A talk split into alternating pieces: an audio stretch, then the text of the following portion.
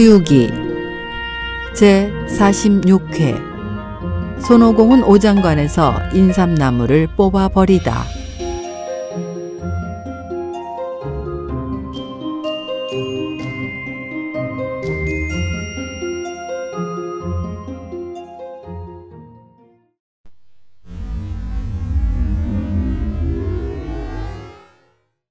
지난 시간 구름을 타고 삼장 일행을 쫓아온 대선은 그들 무리 앞에서 구름을 낮췄습니다. 손오공! 손오공! 이놈 어디로 도망치는 거냐? 내 인삼나무를 물어내라! 헝헝 이런 젠장 웬수가 또 찾아오셨어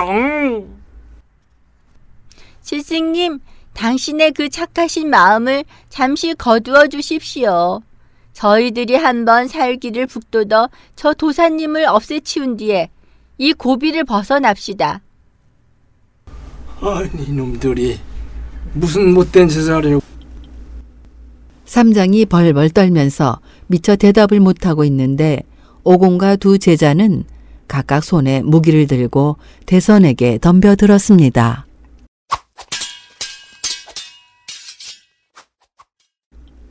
오공은 진원 대선 알아 못 보고 여세동군 한결더 현묘하구나. 세 가지 병기 일시에 지쳐와도 먼지떨이 의연히 나붓기 누나. 앞뒤로 좌우로 오고 가면서 가로막고 내리치며 안고 도누나. 밤도와 걸어도 빠져나갈 길 없으니 머나먼 서천길 언제면 가랴. 이렇게 세 사람이 대선을 에워싸고 제각기 무기를 휘둘러 댔지만 대선은 반 시간 만에 먼지떨이 하나로 삼장 일행과 말과 행장까지 소매 속으로 휘몰아 넣었습니다. 오장관으로 돌아온 대선은 삼장과 오정, 팔개는 섬둘 아래에 있는 느티나무에 각각 비끄러매고 오공만은 밧줄로 묶어서 땅바닥에 넘어뜨려 놓고는 선동에게 무명 열피를 가져오게 했습니다. 팔개야, 이 도사는 아주 제법이구나. 무명으로 우리에게 창의를 지어줄 모양이야. 그냥 부대 같은 옷이라도 상관없는데 말이야. 가져온 그 무명으로 먼저 당삼장과 첫팔개 사화상을 그걸로 꽁꽁 감고 오치를 가져다가 무명 위에 바르거라. 헤헤헤, 이건 뭐 산송장을 가져다 입간시킬 작정인가?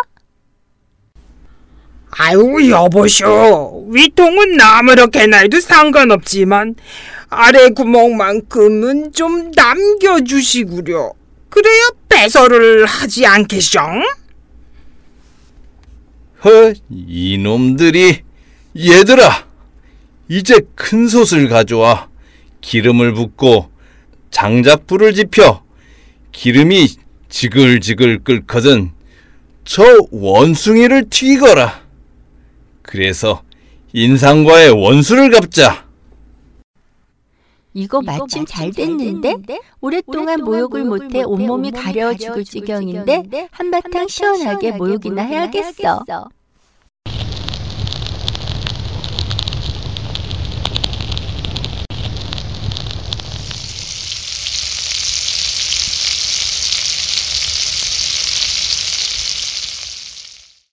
마침내 기름이 끓기 시작하자 오공은 문득 도가의 술법이 무서울지도 모른다는 생각이 들어 섬돌 아래 돌사자를 자신으로 변신시켜 놓고 자신은 구름 위에 올라 도사가 하는 짓을 내려다 보았습니다.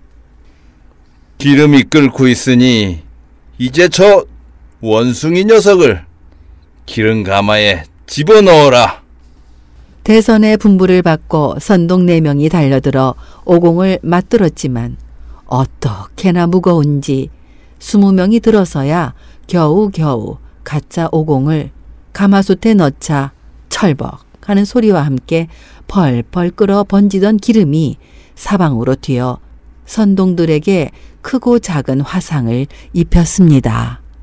아, 가, 가마가 센다. 가마가 세.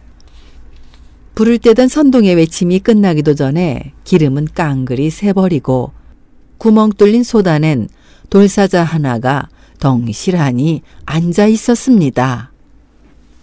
이 원숭이 놈이 참말 무엄하기 짝이었구나. 감히 내 앞에서 농간을 부리다니.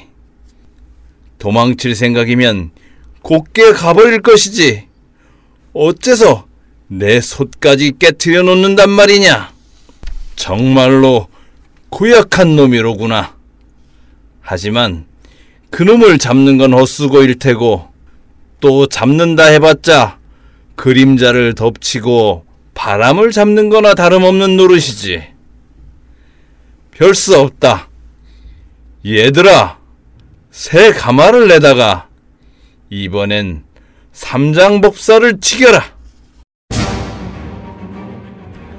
그래서라도 인삼나무에 원수를 갚자꾸나. 안 되겠군. 스승님이야 저 가마 속에 들어만 가면 당장에 뼈도 추리기 어렵게 돼버릴 텐데 하는 수 없이 내가 다시 가야겠구나. 그럴 것 없어. 내가 대신 가마에 들어갈 테니. 어? 너 이 원숭이 놈아! 무슨 짓으로 내 가마를 깨뜨렸느냐? 하하하하. 나를 만나면 운수가 좀 사납게 마련인 거지만 그게 어디 내 잘못이요? 방금 나는 튀김으로 되어줄까 하다가 방정맞게 대소변이 마려워서 잠깐 실례를 했던 거요. 내가 가마 안에서 용변을 하게 되면 기름이 더러워져 요리 맛이 좋지 못할 게 아니요. 이제 용변을 깨끗이 하고 왔으니 가마 속에 들어가도 상관없을 것이요.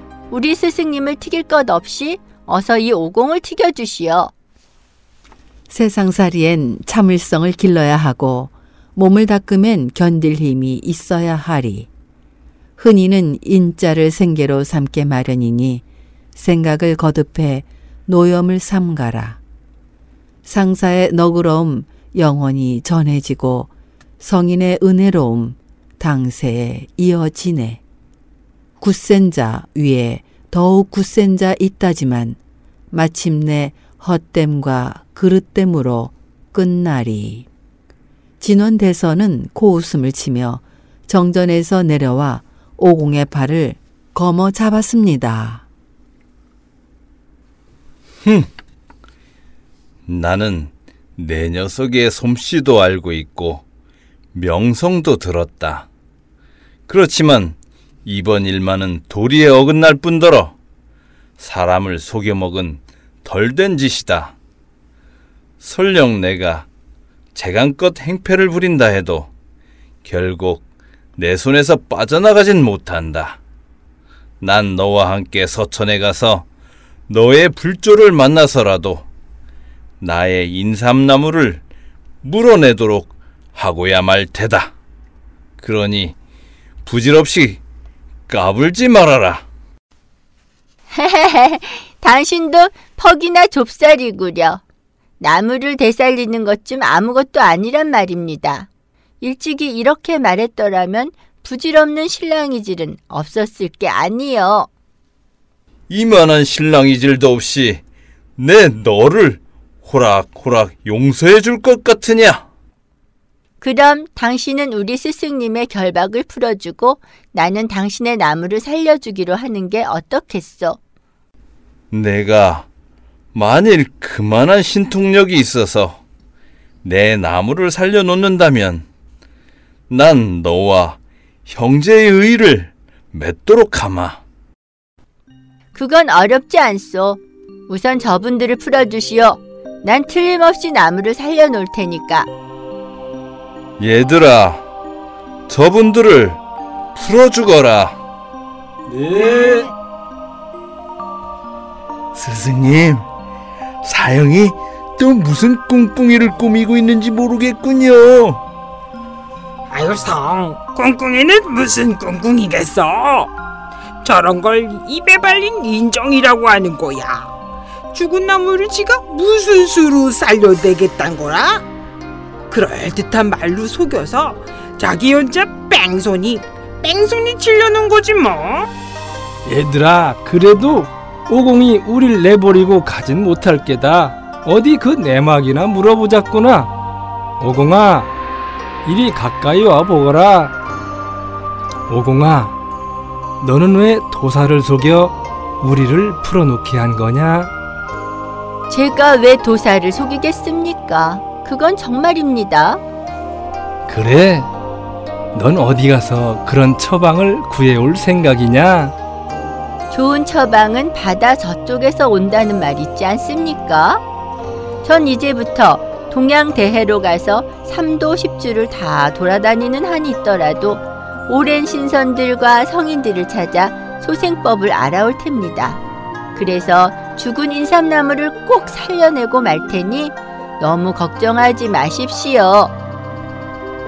그렇게만 되면 얼마나 좋겠느냐 이렇게 떠나면 언제쯤 다시 돌아올 수 있겠느냐 사흘 동안이면 넉넉히 돌아올 수 있을 겁니다. 그렇다면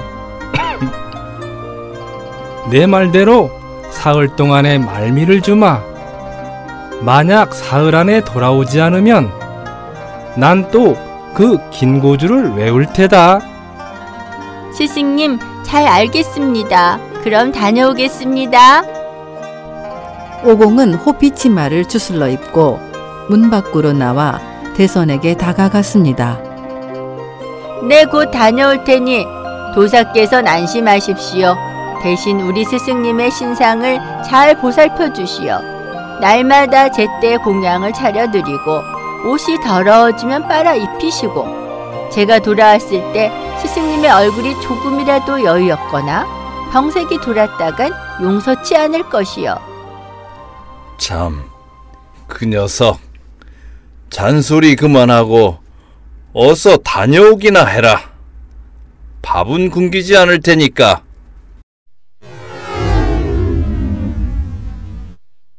대선의 말이 채 끝나기도 전에 오공은 벌써 근두운을 잡아타고 오장관을 떠나 동양 대해로 날아갔습니다. 하늘을 나는 오공은 빠르기가 번개 같고 급하기가 별똥 같았습니다. 어느덧 복내산 선경에 이르러 구름을 낮추고 경치를 보는데 실로 훌륭하기 짝이 없었습니다. 신선의 고향이라 성인들 물이 져 있고 검푸른 파도 위에 복내산이 솟아있네. 요대의 짙은 그림자 하늘에 차가웁고 큰 대궐의 눈부신 빛발 물 위에 드높누나 오색의 안개와 노을 옥퉁소 물었는가 구천의 별과 다른 금거북 비치는 듯 유지의 서항모도 빈번히 이곳을 찾아 새 신선 축하에 선도를 내놓았더라. 오공은 이곳에서 인삼나무를 살려낼 비법을 구할 수 있을까요? 다음 시간을 기대하세요.